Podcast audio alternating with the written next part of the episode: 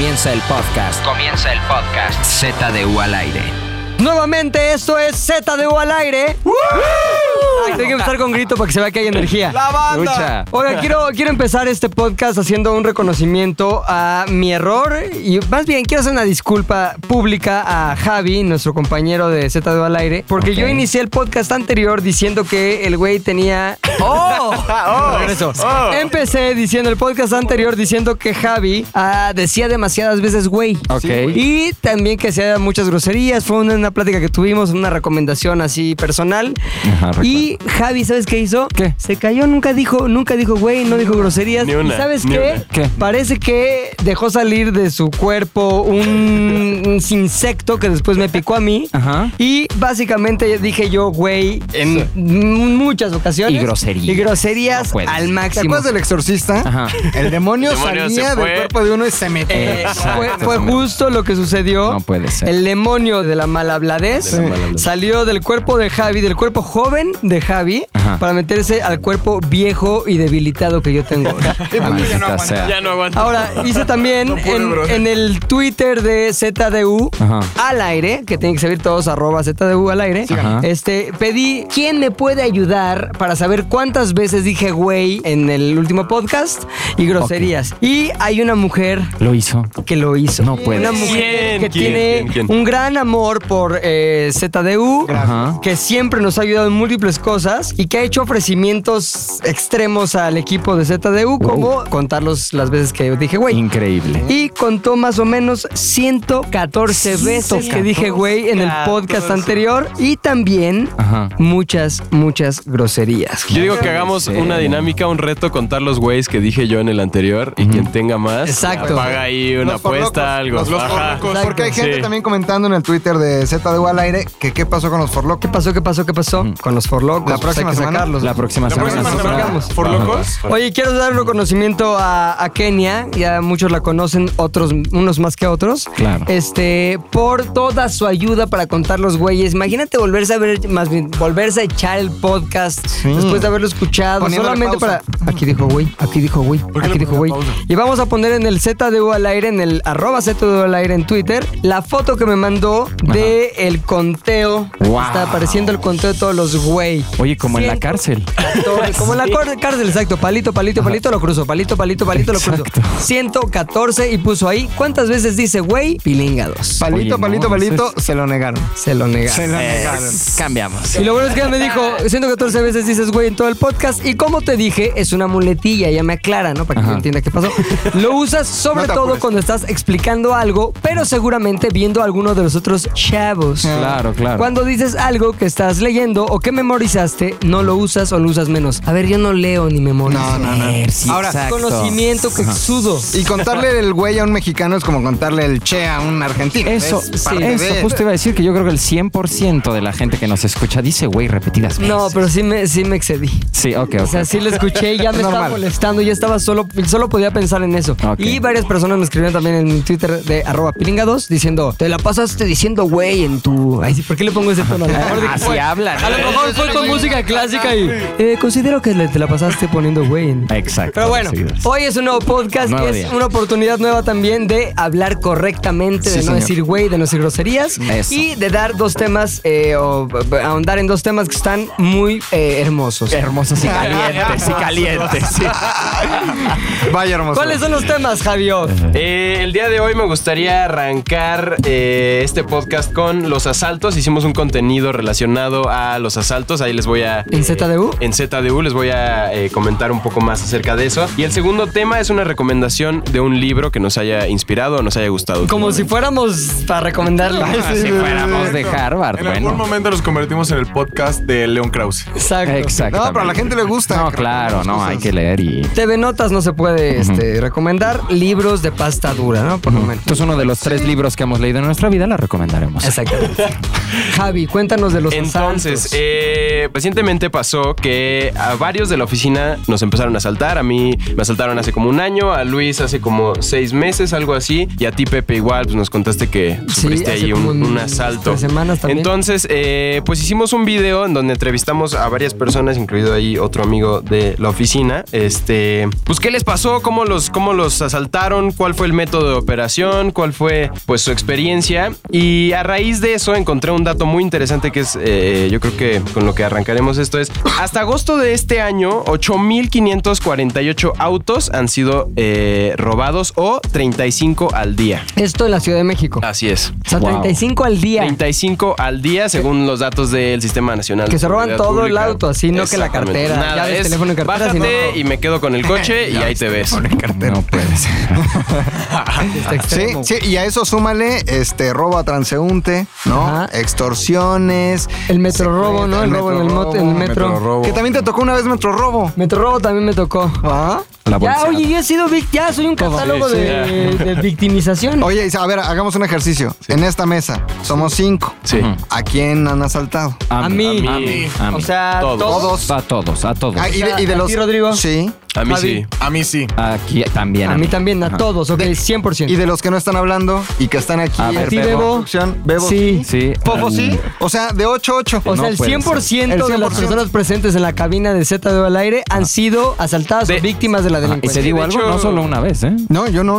Varias veces. Yo llevo 4. Pero yo si esto me lo hubieras preguntado hace 6 meses, hubiera sido la anomalía. Nunca me han robado, man. ¿En serio? Ahora soy parte de usted. Y eso eres una estadística. Y eso que está en zonas peligrosas, Luis. Sí, pero o sea, cuando te mueves en zonas peligrosas, eres uno de ellos. La gente te reconoce, sí, te mimetizas. Sí, yo considerándolo como un inmigrante a la Ciudad de México. Ah, en Cuernavaca está súper seguro. No, pero al revés.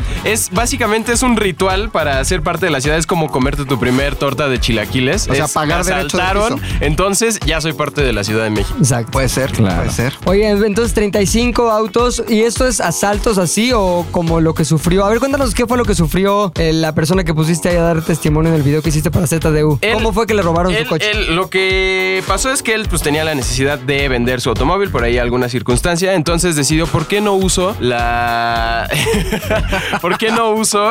plataformas de las redes sociales y esta nueva onda de la interweb de los millennials? Todo se lo echan a los millennials. Exacto. Entonces voy de los millennials. Subió ahí su coche y sí, claro, yo te lo compro, tal, vamos a verlo. Ah, poca madre, sí, vamos a hacerlo bien. Órale, pues déjamela y demás, ¿no? No, pues ¿cómo crees? No, te pago con un cheque. Órale, pues cámara. Ajá. Cuando fue a cobrarlo, pues nada, carnal. Nada de varo. O sea, le dieron un cheque, él les entregó el coche. Exactamente. Y cuando fue a cobrar el cheque, no tenía fondos. Ya no tenía fondos. Y resulta que lo que hacen estos chavos es que tienen alguna persona dentro de un banco que le dicen, oye, claro, vamos a hacer ahí un cheque que sí tiene fondos, pero al momento de cobrarlo, antes de eso, ellos dan un pitazo para decirles, retira todos los fondos que hay ahí, y entonces ya, al momento que lo cobras, pues ya no hay nada. Y o sea, hay infiltrado, en el banco hay una rata. Sí, ¿no? Hay una rata. Sí, ahí. ¿Has visto? Salió esta semana en redes sociales, muy de los millennials, una serie de fotos. Estábamos viendo y que nos reímos mucho. Fascinados. 4 fotos en donde una persona saca del banco 100,000 pesos. Ah, sí. Y hay una escolta por ahí,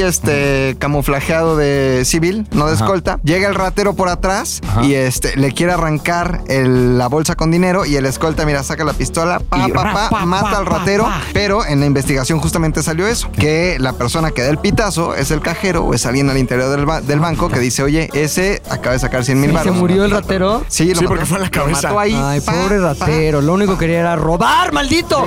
Oye, ahora, no hay robo bonito, no hay robo bonito, pero supongamos que este tipo de robo, estafa, fraude, no hay mayor riesgo, ahí para. Está fraude, ¿no? Sí, pues te quedaste sin el coche, pero en realidad no estás comprometido a violencia. Ahora, hay unos robos bien feos. Sí, ¿no? ¿Tú has sufrido de esos? Sí, yo he sufrido. ¿Tú cómo te violaron, no? Que nos contaste. Casi. Espantoso. Casi.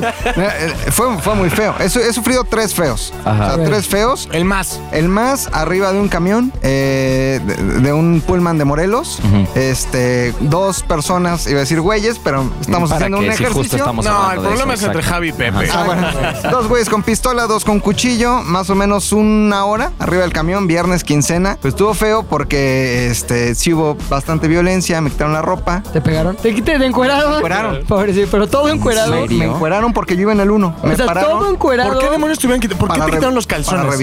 Para revisar que no trajeras nada, y porque yo iba hasta adelante y me pusieron de garrote, se ve. La cadena en la ingle. ¿Qué es esto? Vaya. Pero lo feo sí es la encuerada, pero es más feo el terror psicológico. Sí, haz de cuenta, uno te dice, párate, bájate los pantalones. Y el otro te dice, no puedo, es que estoy asustado. No, el otro te dice, siéntate, ¿por qué te paras? Y el otro, que te pares. Y el otro, que te sientes. Te tosen en la cara. ¿Te tosen en la cara? Así, a 2 centímetros. Es así feo. No, iba con un amigo, escondió la computadora, cacharon que escondió la computadora abajo, saca navaja y pum en la mano, ¿no? Ajá. Y pues le abren la mano así con la navaja. Mi amigo, como del tamaño de hombroso. O sea, como hombroseado. O sea, dado, estaba dado. Sí, empezó a llorar. ¿Era músculo o era lonja de brazos? Grasa. Manteca. Era como tú. Oye, empieza a llorar y se acerca uno con la cacha y le pega con la cacha y le dice, ya, potito, no llores. Wow. Ya se va a acabar esto. Tocando a las chavas, obviamente, lo sé, no podía voltear. Los senos. O sea, las tocateaban. Ellas gritaban ya, o sea, eran gritos de ya, no me toques, ya, déjame, ya. Yo dije, ahorita nos llevan por la carretera libre, nos desaparecen por ahí, o se bajan antes de agarrar carretera, y dicho y hecho, antes de agarrar carretera, con todas las cosas, se bajaron y se fueron. ¿Qué te quitaban ahí? iPhone, iPod, la computadora que era mitad de mi amigo y mitad mía. Ay, ¿por qué? No, porque trabajaba. Nadie tiene roomie de computadora. Las teclas eran de mclovin y la pantalla del amigo. Yo puse la mitad para comprarla y él puso la mitad roomie de computadora. Qué hueva. Con esa trabajábamos. Qué raro. Qué raras amistades estableces, güey. 20 minutos y 20 minutos.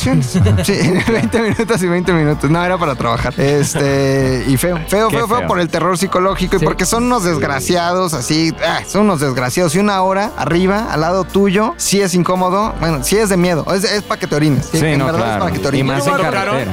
O sea, te sopesaron, me tocaron, ¿sí? Con morbo. ¿Vieron el tente? Ahí sí. Como médico. No, fue muy cuidado, ¿eh? No, o sea, fue muy profesional la manera. No. Se lavó las manos. Fue como guantes, fue con brusquedad. Fue así para ver que no trajera nada. Un sopeseo. Ajá, te testerearon. Oye, yo no voy a contar mi historia del asalto que sucedió hace 3 semanas porque está en el video que está justamente en la liga que ustedes siguieron para llegar a este podcast. Ahí está el video. Está muy interesante la parte del robo del vehículo. Está interesante la parte en la que también nos cuenta Luis algunas cosas, ¿cierto? Sí. Y la mía no está tan interesante, pero está bueno también, vean. Ah, sí. Sí está bueno, Agaronian. Ah, claro. Bueno, yo robo. Bueno, me han asaltado un par de veces, la verdad. Como la peor. 3, 4. La peor. Lo recuerdo perfecto. De hecho, está gracioso porque la vez pasada que conté del mejor disco, sí, estaba relacionado con un hombre que vino de Estados Unidos, un armenio, un socio de mi papá. Pues me pasó con el mismo, güey. No. Llega de Estados Unidos, ella empezó a andar con una amiga de mi hermana porque pasaron muchos años. Él empezó a andar con una amiga. Ajá. Se casaron y todo con Estela, Estela y Jaco. Llegó y traía regalos para su chica. Sí. Entonces, estábamos en Galerías Insurgentes, pero nos fuimos a Asturias, ahí teníamos una casa, y de ahí en el mercado el que está ahí, en el de Miscuac, justo atrás. Estábamos caminando ahí, él traía todas las bolsas y queríamos parar un taxi. No había taxis, estaba lloviendo, el día estaba espantoso, es que me voy acordando así poco a poco. Estamos Jaco, mi hermana mayor y yo, que tenía unos 15 años. ¿Tu hermana mayor o tú? No, yo tenía 15 años, mi hermana mayor como 20 y tantos. En fin, estamos caminando por ahí buscando un taxi y no llegaba el taxi. En eso pasa un güey y se nos queda viendo rarísimo y solo yo lo vi, mi hermana ni Jaco lo vieron. Pasa así enfrente y se nos queda viendo rarísimo y se sigue. Yo dije, esto está raro, no sé qué. Entonces en esa lo vuelvo a ver, después de un ratito lo vuelvo a ver que se acerca y ya me espanté, cabrón, y agarra al Jaco y le pone como un picayelos en el cuello, ¿no? Terrible. Y mi hermana, como es así superhéroe y así, le vale madres y dice que, o sea, muy valiente, y eso le puede meter en problemas, pero así es. Se mete y le dice, ¡ay, no lo toques! Y no sé qué. Yo pensé, esto ya va a valer madres, le va a meter el cuello porque se está metiendo mi hermana. Espadió de 15 años así friseado, porque siempre en esa época en secundaria decía, yo soy un chingón y le pongo la madre a quien sea, ¿no? Pasó eso y casi me orino. Estuvo muy terrible. O sea, no. Y cuando mi hermana se pone loca, llega otro güey en una moto, que ahí fue cuando me espanté, y como que empuja a mi hermana. Entonces me voy con ella, rarísimo, todos espantados en una esquina. Empiezan a pegar a este güey, lo tiran, nos quitan todas las bolsas, me empujan a mí, me caigo y se van en la moto. En fin, nos quedamos los 3 así tirados como tan mal y espantados y sin regalos, que sin traía bolsas de Estados Unidos, como 5 bolsas de regalos. Oye, ¿y se sabe qué regalos había en esas bolsas? Sí, había chamarras. Lencería fina. No, les había traído más que nada ropa, pero ropa bien chingona, así como para presumir presumirle a los suegros de que mira, soy un chingón, me gasté como fácil unos 50,000 pesos así. No, en ropita. Terrible, esa fue lo peor. Terrible. Hoy el mercado de Miscuac, ahí donde están las serpientes. Ajá, justo ahí caminando, ahí pasaron Revolución y eso. Ah, también que hacían ahí con donde los 50,000 pesos en ropa. Toda la razón, no sé qué pedo. Donde está un anuncio de un lugar de zapatos o de que hay un pie grandote. Eso, los zapatos que están ahí. Zapato pie. No pasen por ahí. No, y después de eso, pues ya mucho más cuidado y qué bueno que llegó el Uber y esas cosas. Ay, tú, oso. Historia de Picayelo. Yo, bueno, la que me sucedió en el metro y todo, el modus operandi, lo pueden ver en el video, pero Ajá. Tengo una anécdota que no cuenta como mi primer asalto porque no me asaltaron, pero es justamente recordando que Arthur dice que soy de zona peligrosa. Soy de zona peligrosa. Acá con todo respeto. Con todo respeto. De una colonia llamada Santa María la Ribera y una vez... No es tan peligrosa. No es tan peligrosa. ¿Cómo se quiere hacer barrio a fuerzas? Ellos son los que dicen que soy barrio. Yo digo que es la Nueva Condesa. Yo digo que es la Nueva Condesa, pero nadie me cree. Iba saliendo del metro, un día voy caminando hacia mi casa y de pronto nada más siento cómo me quieren aplicar la china. Me agarran del cuello. Me agarran del cuello. ¿Eso de te desmayas? Yo pensando que era una broma. Claro. O sea, porque... Le doy un beso a la mano. Le agarro los huevos así por adelante. Yo pensando que es una broma, doy como un codazo y digo, ya espérate, güey, no mames. Y de pronto me ponen un picayero en las costillas. Uy, flaca. Y entonces veo a este güey de frente y le digo, no mames, espérate. No voy a decir el nombre, voy a decir, espérate, vamos a ponerle Iván. Ajá. O sea, lo conocías. Espérate, Iván, espérate. Y no me reconocía. Y le digo, güey, soy Luis. Tu jefa se llama así, se junta con mi jefa, las manda al mercado, la chingada. O sea, ¿de tu colonia? Ajá, güey. No, película. Entonces ya volteé y me dice, no mames, güey, no te había visto. ¿Tú qué eras? Ajá. Eso, no te había visto, güey. Y le digo, sí, güey, ¿cómo ves? Nazo aquí, ya sabes, perdón, güey, no te vuelvo a pasar, la chingada. Hasta me llevaron a mi casa, güey. ¿Neta? Me acompañaron caminando a mi casa, güey. Puede ser, me acordé de... Bonita Santa María Rivera. ¿De qué? Esta de Dick and Jane, de la de Jim Carrey. Sí. Que los corren y uno de sus compañeros llega a saltarlo y dice ¡ah! Sí. ¿Verdad? Sí.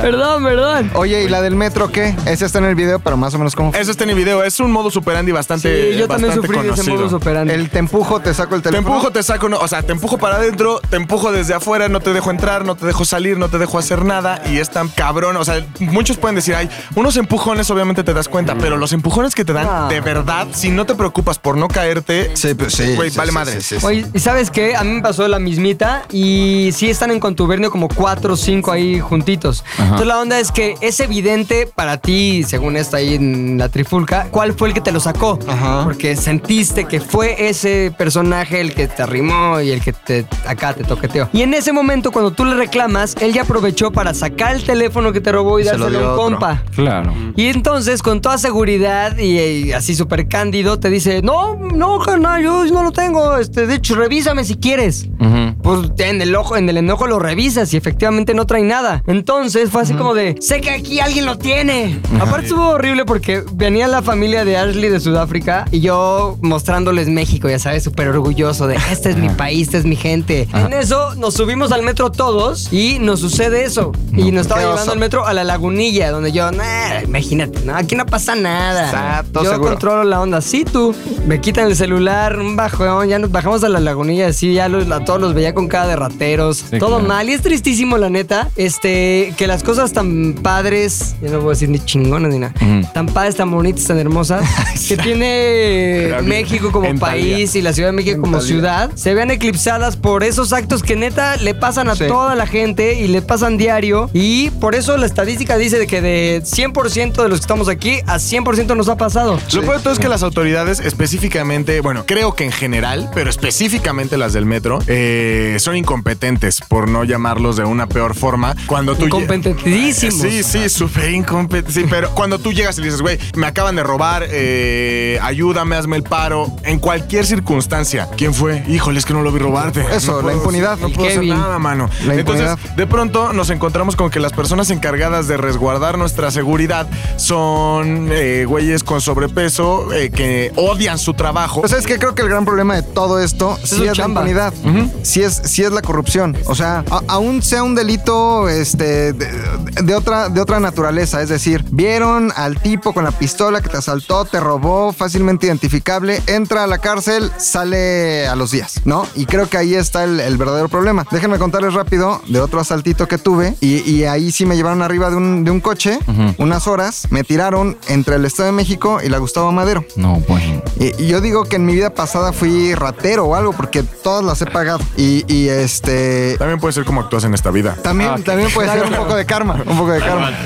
Quise levantar la denuncia en la Gustavo Madero y me dijeron que no porque pertenecía al Estado de México. Fui al Estado de México a levantar la denuncia y me dijeron que no, que pertenecía a la Gustavo Madero. Lo que pasa es que no levantas el acta, la encuesta y la estadística registra menos delitos y pues hay impunidad total y creo que ahí está el verdadero problema. Claro, ¿no? Claro, que no hacen. A veces es los venga, bueno, el pueblo mismo, ¿no? Ahorita sí, que decías lo de las 4 fotos del guarro que mata al ratero, pues también se arriesgan estos hombres, porque a mí también me pasó una vez en el Metrobús, me acuerdo que yo estaba hasta el fondo y estaba llenísimo, entonces llegamos a una parada y un güey dice, me quitó mi celular, no mames, ¿no? Entonces ya todos volteamos a ver y se fue este güey y en eso agarra como que le mete la mano a la bolsa y saca el celular, o sea, se lo saca al güey de enfrente. Tenías mi celular, pendejo. Entonces le empieza a pegar al güey, pero había como 3 señores al lado, sí, le empiezan a pegar también, como un linchamiento, sí. Esto, entonces lo sacan puteando lo del Metrobús, se cierran las puertas, es la lástima, yo no pude salir, entonces me ¿lástima de quién, del ratero? No, de que yo no pude ver más. Nos sacaron a putazos, nos asomamos todos, se cerró la puerta, le estaban pegando en la cara, espantoso, ya no alcancé a ver, pero yo creo que, o sea, de verdad, yo pensé que lo habían matado de pegarle tan duro en la nariz al ratero ¿no? Que lo cacharon ahí en el movimiento, o sea, como que todos se juntan en un momento así, sí, y también pues es un riesgo para los rateros. Que la gente ya está harta, sí, claro. La neta es algo que se acumula, o sea, uh-huh, si fuera un país donde no sucede o rara vez sucede, uh-huh, pasa eso, te roban el celular, lo cachas, luego llamas a las autoridades y que hagan lo conducente y a ver, llévenselo, sí, claro. Pero aquí es, lo agarré con las manos en la masa, estoy acompañado por otros 10 que están igual de hartos y ofendidos, claro, vamos a darle su merecido aunque sea unos putazos, sí, claro. No, pero no estoy tan seguro de eso, o sea, ¿de qué? Así como Arthur cuenta esta historia en donde la mayoría de la gente se envalentonó y tomó represalias contra este sujeto. Sí. A mí me ha tocado literal ver cómo está sucediendo un delito.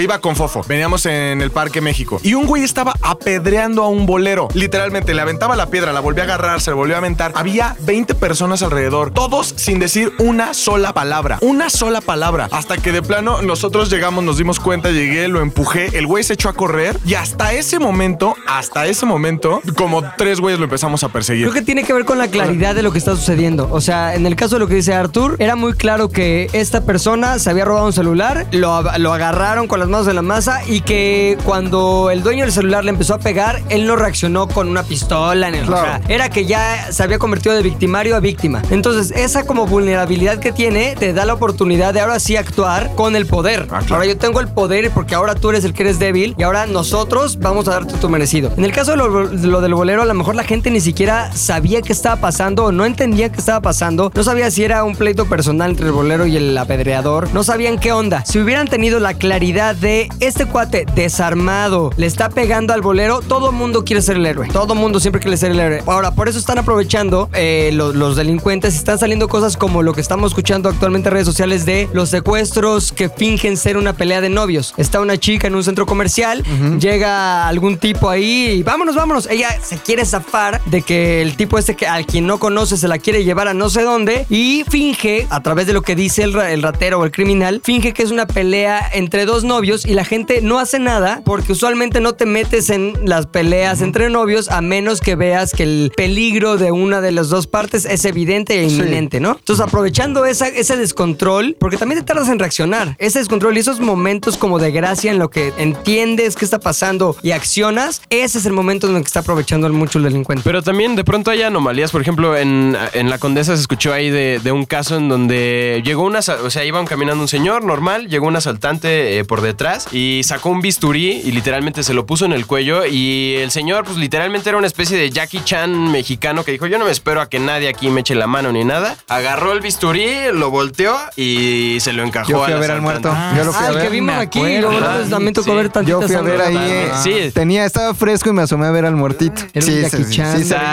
O sea, él no se esperó a nada. Pero y justo abonando a eso, a ver, les pongo una pregunta sobre la mesa. ¿Qué prefieren? ¿Un asaltante o el que los asaltó en la cárcel pagando una condena o un asaltante muerto? Depende de lo que hizo. Muy buena, el que te asaltó, el que me asaltó. ¿Qué prefieren? ¿Verlo en la cárcel pagando la condena o verlo muerto? Cárcel.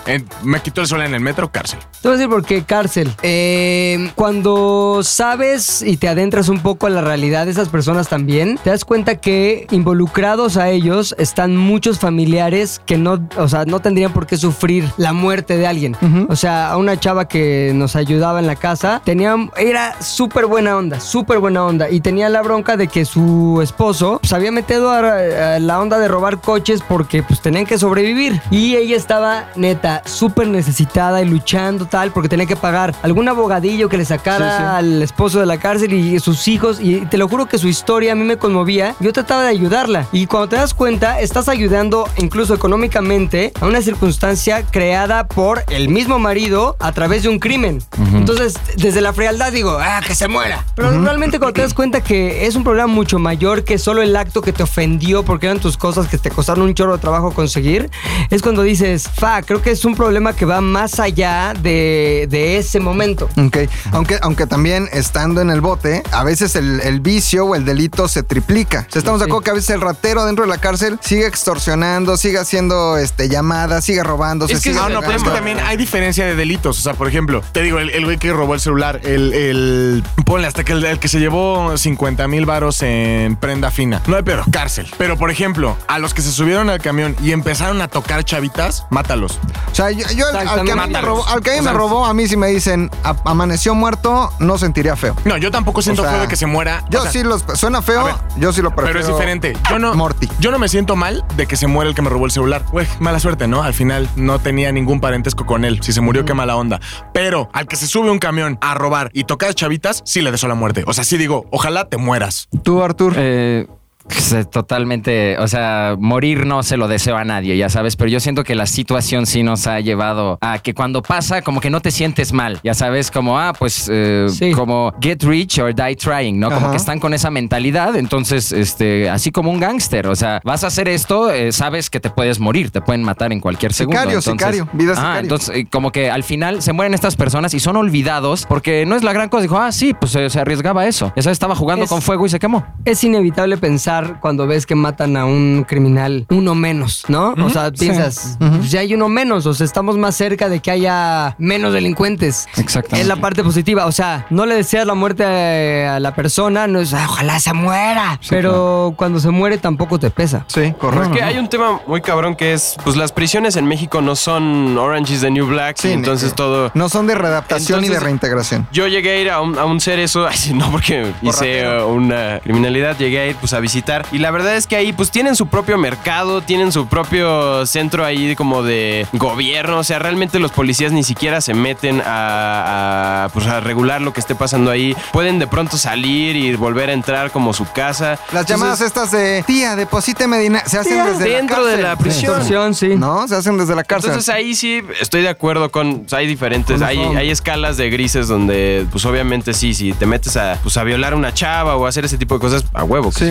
Aunque siento que no hay como un fijarte en cómo está la situación cuando es un asalto, ya sabes, de que llegan a asaltarte y lo matas y dicen no mames, güey, nada más traía un palo de béisbol, nada más te quería pegar. No hay tiempo de eso, o sea, si llega alguien y te dice órale cabrón, dame todo por la espalda matas. Y traes una pistola, pues volteas y lo matas. Pero ahora, en ese caso, uso excesivo de la defensa legítima y tú te vas al bote, ¿no? Es también lo que además, por ejemplo, tú como ciudadano, no estoy diciendo que lo mates o no, simplemente tú ibas en un camión y te tocó ver cómo mataban a un asaltante. Uh-huh. Evidentemente va a terminar en la cárcel este sujeto, porque para que no te metan a la cárcel tienes que darle en un espacio como de 10 centímetros cuadrados en cierta parte del cuerpo, que es justamente en donde no puedes causar como un daño mortal, ¿no? Entonces, de que no le va a dar ahí, se va a morir, ok, y va a ser un delito también. ¿Lo encubres o no lo encubres? Sí, al que mata, claro que me siento quedo callado. Hasta los mismos policías, hasta el mismo gobierno encubre esas cosas, cuando se sabe cómo está la onda. Porque también piensan, uno menos, chamba menos, no es por razón como de seguridad ciudadana. ciudadana pensamos eso, y los policías también por una cuestión como de, ay, menos chamba. Sí. Exacto, exacto. ¿No? Entonces,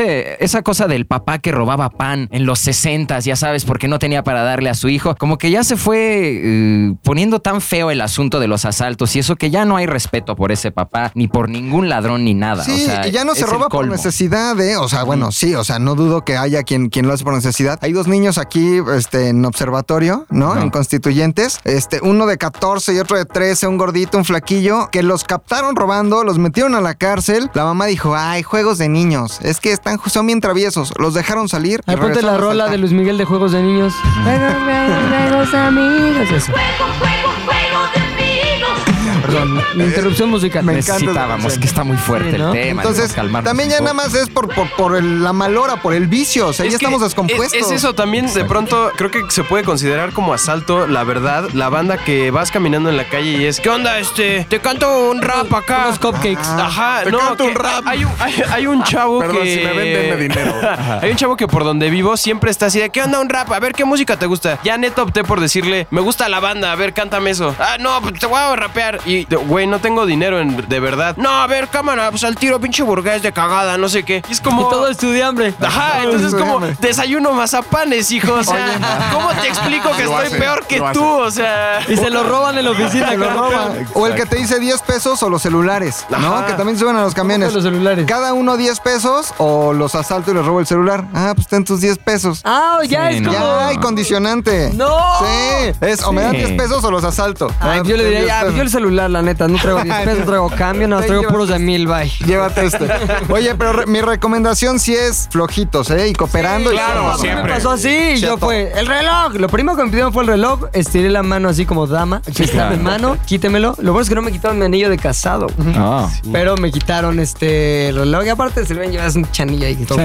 Pero bueno, el reloj se lo llevaron. La cartera se lo llevaron. El celular se lo llevaron. Y luego me vuelve a pedir el reloj. Le digo, ya lo tienes. Y ahí es donde te empieza a entrar nervios. Porque dices, a ver, este güey no está consciente que ya le di, pues está pidiendo. Claro. Y está nervioso. Porque ellos también están muy nerviosos, están así. Y yo creo que también cualquier cosa que para ellos aumente un poquito su estrés del momento de lo que están haciendo, es un detonador para, te doy un balazo. O sea, pelas. Entonces ya mejor sí, tranquilo. Es más, hasta ser muy zen con ellos, bendecirlos al final, darles un beso en la frente. Sí a todo. Sí, sí a todo, bro. Esto sí, ten. ¿No quieres el coche? Ah, ¿no sabes manejar? Bueno, no hay bronca. Ya me voy. Adiós. ¿Nunca has manejado? ¿No sabes lo que es un coche? Bueno. Oye. No. Que es una gran ventaja que tu carro sea estándar, güey. O sea, no mucha gente sabe... Por ejemplo, Rodrigo no sabe manejar estándar. No, yo sí sé manejar. No sabes. No se mantiene tu papá. Sí, vas a Disney de vacaciones pagado por tu papá. No sabes manejar estándar. Sí, se encueran los asaltantes, te sopesan los huevos. ¿Qué más? Exacto. Soy jefe de Luis. Soy su jefe. No, y si alguien nos está escuchando ahorita estacionado afuera de un banco, poniéndose la máscara de presidente y cortando cartuchos, yo diría que sí lo piensen, porque no lleva a nada bueno, ¿sabes? Tal vez no encuentren el castigo luego, o tengan una buena vida un rato. Siempre la tierra y el mundo encuentra la forma de hacer que pagues las cosas que hiciste que no fueron justas. Eso. Sí, no roben. Sí. Muy bien, gran tema. Espero que ustedes no sean víctimas de la delincuencia, pero si lo son, pues ni modo. Como dice Rodrigo, flojitos y cooperantes. Exactamente. Siguiente tema. Como nos pusimos superculturales, dijimos, ¿saben qué? Tenemos que expandir nuestro conocimiento. Estamos cañones. Cultura, estamos cañones. Entonces, ¿por qué no damos una recomendación? Ya pasó la recomendación musical. Creo que también por ahí una recomendación de contenidos digitales, cosas que nosotros consumimos usualmente. Exacto. Es momento en el que llegamos a libros. Exacto. Abran su botella de vino. A ver, agaronian. Ok. ¿Empiezo yo? Eso. Fíjate que yo quería empezar con las clásicas bromas de recomendar el libro de Armando Hoyos o la guía para la vida de Bart. Pero dije no. Ándale. Primero pensé en El extranjero. Mira, les digo rápido. Pensé en tres, ¿no? Primero pensé en El extranjero de Albert Camus, que se me hace brillante, pero dije, no, sabes que voy a intensiar mucho en ese. Entonces después pensé en Sueñan los androides con ovejas eléctricas, que es de Philip K. Dick, que es en la que se inspiró Blade Runner. Pero también dije, voy a intensiar mucho. Entonces la que escogí fue La autopista del sur, del argentino Julio Cortázar. Cool. Es un libro que leí en la secundaria y de verdad me gustó demasiado, la verdad. Cortázar siempre en sus libros habla como del viaje, de los viajes, como en Rayuela, ¿no? Siempre como que ese es el eje rector. Y pues no es diferente, porque todo pasa en un tráfico, en Fontainebleau a París, allá en Francia. Que Cortázar hablaba muy bien francesito. Exactamente. Era francés, de hecho, ¿no? Bueno, era argentino, pero creo que tenía nacionalidad francesa también. Como todos los argentinos. Cortázar. Pasa en un tráfico. Todo el libro se desarrolla en un tráfico de Francia que dura meses el tráfico, ¿sabes? O sea, y no saben si se cayó algo, hubo un accidente o eso. Entonces lo que podemos ver en el libro es como el comportamiento humano en momentos medio al límite, porque las personas empieza a faltarles agua, les empieza a faltar comida, ya sabes, tienen que dormirse, entonces empiezan a hablar con los coches de al lado, empiezan a tratar de hacer grupos para ir por comida, esto, lo otro. En fin, hay un ingeniero, hay dos monjas, hay una chica, y todos ahí abajo del sol. Y me gustó mucho porque te va contando cómo cada quien vive la experiencia y te vas enamorando de los personajes, la verdad. Se les acaba el agua, uno se muere, otro se mata. Es que no quiero contarles más, pero muy interesante cómo Cortázar explica lo que sienten estas personas en el trayecto de este momento estresante bajo el sol. Y en las últimas páginas del libro, que me acuerdo muy cabrón, vas leyendo que, no les voy a contar el final, pero vas viendo que ya se va a acabar, porque te quedan como 3 hojas y dices, por favor, no, porque el final es lo mejor del libro. Vas entendiendo muchas cosas. Entonces ya estás en la última hoja y dices, güey, esto no se puede acabar en esta hoja. Y llega el final y es perfecto. No podía haber una mejor última página. De verdad se lo recomiendo mucho. Como que sentí que iba a dar spoilers de mis momentos que me gusta, por eso lo quise mantener así. Me gustaría mucho que lo leyeran. No es un libro grande, es un libro pequeño que lo pueden leer ahí. ¿Puedes repetir el título, por favor? Se llama La autopista del sur, de Julio Cortázar. ¡Pum! Lo leen y lo platicamos. Sí, que de hecho ya revisé. Cortázar nació en Bélgica y se murió en París. Entonces ahí sí tenía nacionalidad argentina, evidentemente, pero era belga. Era una belga. Sí, sí, sí. ¿No? Y muy buen libro, Luis. Voy. El Condorito. No. El libro que yo quiero recomendar. Capulinita. Se llama Vete a la mierda, de Henry Louis Mencken. Es como el Capulinita. Todo lo contrario. Henry Louis era un periodista para El Sol de Baltimore por allá de los años 20. Okay. Y él en este libro trata, literalmente, es manual de la estupidez y los prejuicios humanos. Entonces él siempre como que creía en esta capacidad que tenemos que tener todos los seres humanos para en cualquier momento poder mandar a quien sea a la mierda, literalmente. Entonces él siempre se opone como a el intelectualismo barato, en donde si eres hater te va a encantar este libro, porque al final él desglosa cada uno de los grupos sociales, de las situaciones que vivía en ese entonces la sociedad estadounidense, pero también se pasan a este tiempo. Entonces te pone, güey, por ejemplo, ¿quiénes son los budistas? ¿Y por qué los budistas se sienten superior a ti? No tienen por qué sentirse superior a ti, porque toma en cuenta que su creencia sale de aquí.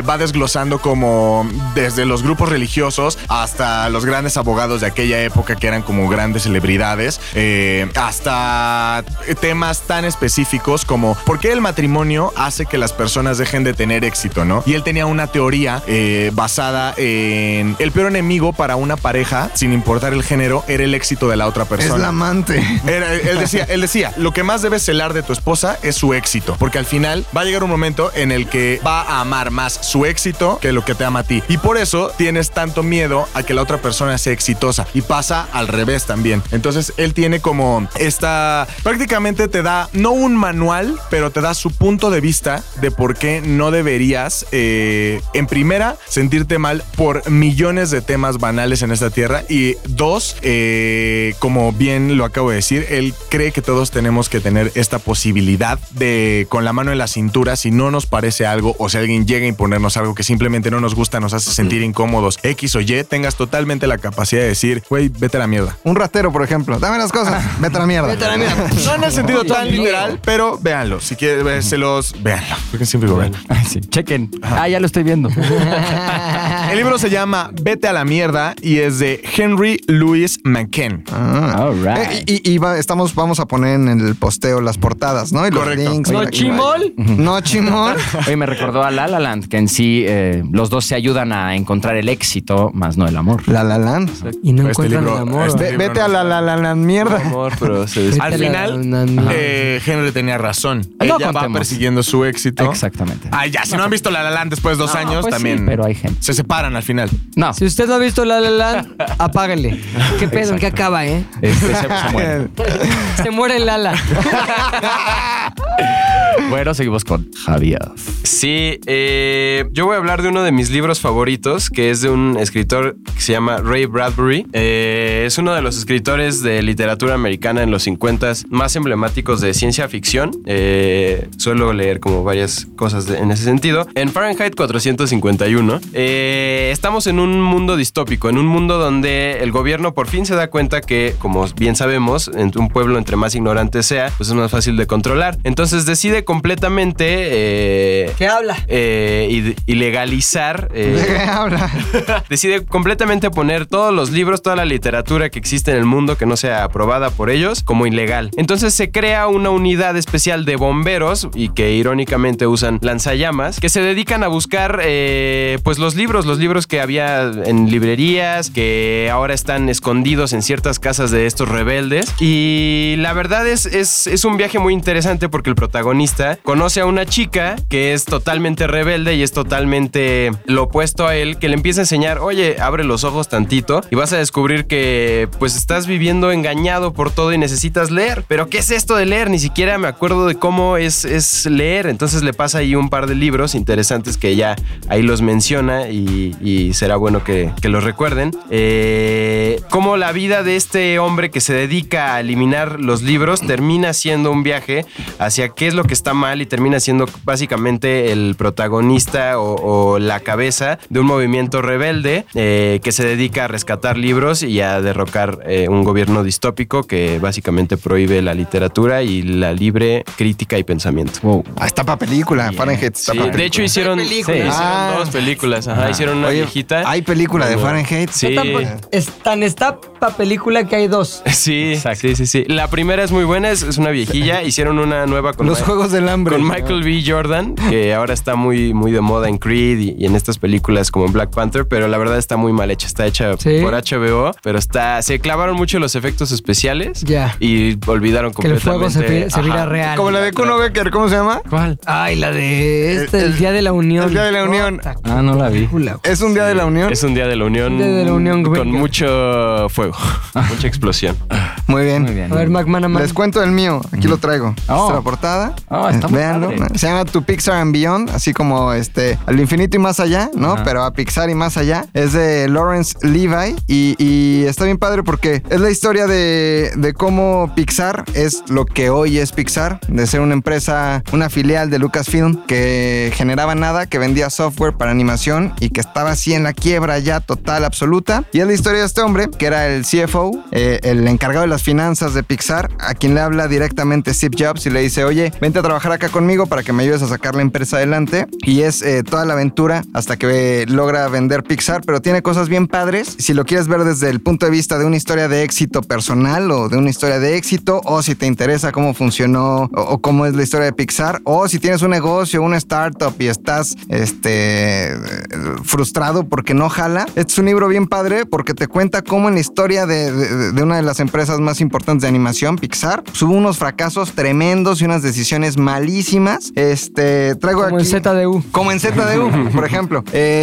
Lawrence Levy habla de cómo sacó adelante esta empresa y habla de algo que se llama The Middle Way, que le platicaba hace rato a pilinga2. Y The Middle Way es una forma de ser que define Levy, en donde dice que todos tenemos 2 personalidades interiores, una que es el burócrata y una que es el artista. El burócrata todo el tiempo está en las obligaciones, en los deberes, en los worries, que él llama, ¿no? En lo que nos preocupa y nos ocupa, el dinero, la chamba, las entregas, las finanzas. Y tienes una parte artística, un artista que siempre es el que deja ir, el que se inspira, el que quiere ser feliz, el que se quiere sentir vivo, el sensible. Y entonces Levi cuenta cómo cuando llegó a Pixar todos estaban en el artista, todos estaban artisteando y eran dibujantes y creativos y querían ser libres y su propuesta y déjame vivir. Y no estaba esta parte del burócrata como empresa, o sea, en lo individual, pero también como organización. Y entonces justo lo que introduce Levi es un The Middle Way, o encontrar el balance entre el burócrata y entre el artista para sacar adelante esta empresa que después de Toy Story 1 en 1994, uh-huh, de estar en la quiebra, Toy Story 1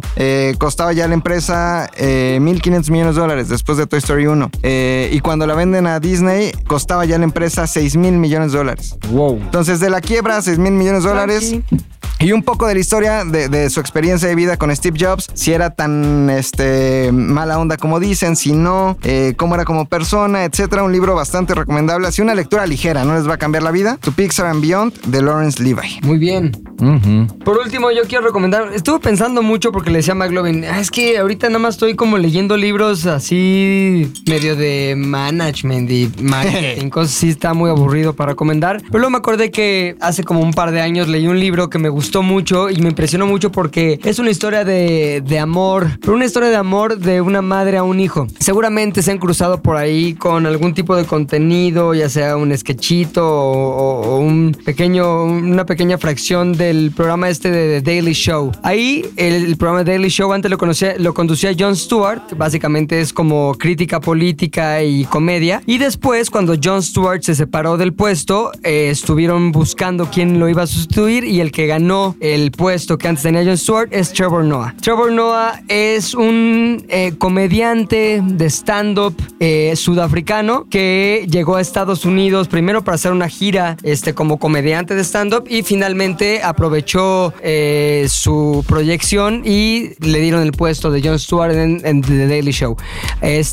Ahora, ¿cuál es la historia que hay y cuál es el libro que quiero recomendar? Se llama Born a Crime, nacido como un crimen, uh-huh, o nacido siendo un crimen, que lo escribió el mismo Trevor Noah, y básicamente habla de cómo él, en el contexto en el que nació, que era Sudáfrica, cuando estaba terminando el apartheid, o más bien creció en ese contexto, pero cuando nació existía todavía el apartheid, y cuando él nace realmente era un crimen. ¿Por qué? Porque su madre era negra y su papá era un blanco suizo. Entonces, en los años del apartheid estaba prohibido y de hecho era un crimen, como lo dice el título del libro.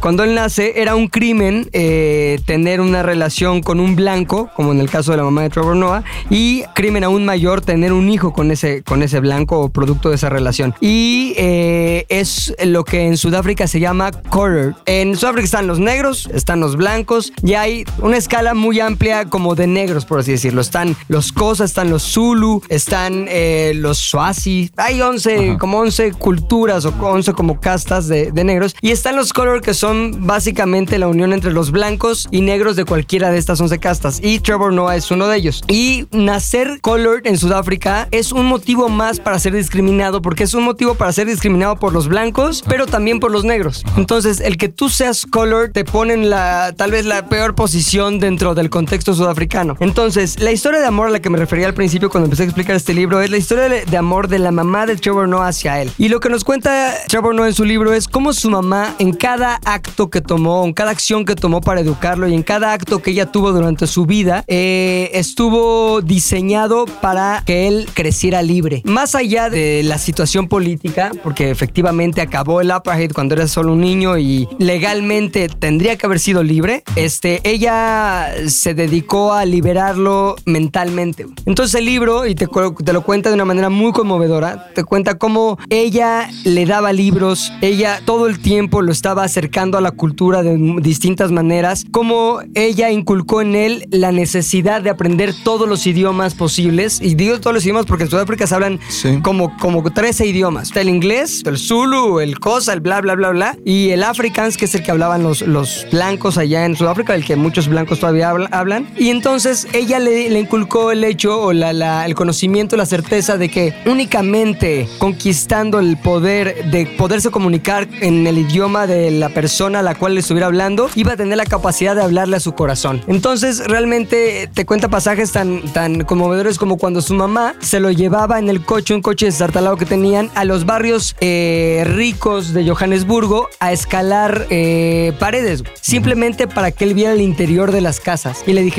decía, esta es una casa de una persona rica, es una casa que tiene un jardín y es una casa que tiene 3 habitaciones y una casa que tiene inclusive una alberca. Y la realidad de Trevor Noah es que él vivía en un lugar de Soweto que es como lo que en ese momento se llamaba township, que era como una zona en el que los negros mucho tiempo estuvieron segregados, y que de hecho había toques de queda y que los negros tenían que estar a las 7 de la noche en el township, y él creció en uno de estos townships, Soweto, el más importante de Johannesburgo. Pero ella, la mamá de Trevor, lo sacaba, le enseñaba el mundo, le enseñaba que eso también podía ser su realidad si él quería. Entonces lo que cuenta Trevor Noah es que él creció libre de cadenas mentales, uh-huh, y libre de cadenas ideológicas también, y sabiendo que eso, aunque se veía completamente imposible desde el punto en el que estaba parado, también podía ser su realidad. Y la vida de Trevor Noah de chavito pues tiene de todo, su capacidad para llevarse con uno y otro grupo gracias al idioma, y eso te lo cuenta en distintos pasajes, gracias a todos los idiomas que él habla y él aprendió a hablar en Sudáfrica, la posibilidad de mezclarse con cualquiera de estas como castas que hay. Incluso en algún momento llega a la cárcel porque le roba un coche a su padrastro, bueno, se saca el coche del padrastro que tenía como un taller, lo agarran, el coche no traía placas, y si eras un negro en Sudáfrica en esa época y te agarraban en un coche sin placas, era casi seguro que habías matado por tener ese coche. Entonces está como una semana en la cárcel, y ahí te cuenta cómo el idioma lo salvó, porque dentro de la cárcel él era también un segregado al ser colored. Entonces lo que es impresionante es que todo esto que les cuento de la pasión de la mamá por liberarlo y educarlo, lo llevó a lo que hoy tiene como su normalidad de vida, que es pues conducir uno de los programas más importantes de crítica política con comedia en Estados Unidos y en el mundo. Entonces tú ves a Trevor Noah y ves éxito, ves a una persona completamente preparada que habla de temas diversos, y finalmente ese es como el mejor regalo que él le puede regresar a su madre después de una vida de sacrificios, y una vida que él cuenta en este libro que se llama Born a Crime, que se los recomiendo mucho, de Trevor Noah. Sí me dieron ganas de leer eso. Sí, está bueno. Sí. Pues creo que es momento entonces de despedirnos. Por favor, quiero que nos escriban, porque sí nos gustaría que ustedes, si ya leyeron algunos de estos libros, nos comenten, si nos tienen por recomendar algunos otros libros que ustedes crean que son, es importante que los mencionemos aquí en ZDU al aire. Coméntenos en las redes de cada uno de nosotros, que son @javioff, @taldomínguez, @agaronian, @mclovinzdu y @pilinga2, y obviamente también en el Twitter de ZDU al aire, que está facilísimo, que es @ZDU al aire. Otra vez, @ZDU al aire. La banda. Bueno, gracias. Nos escuchamos la próxima semana. ZDU al aire es una producción de ZDU.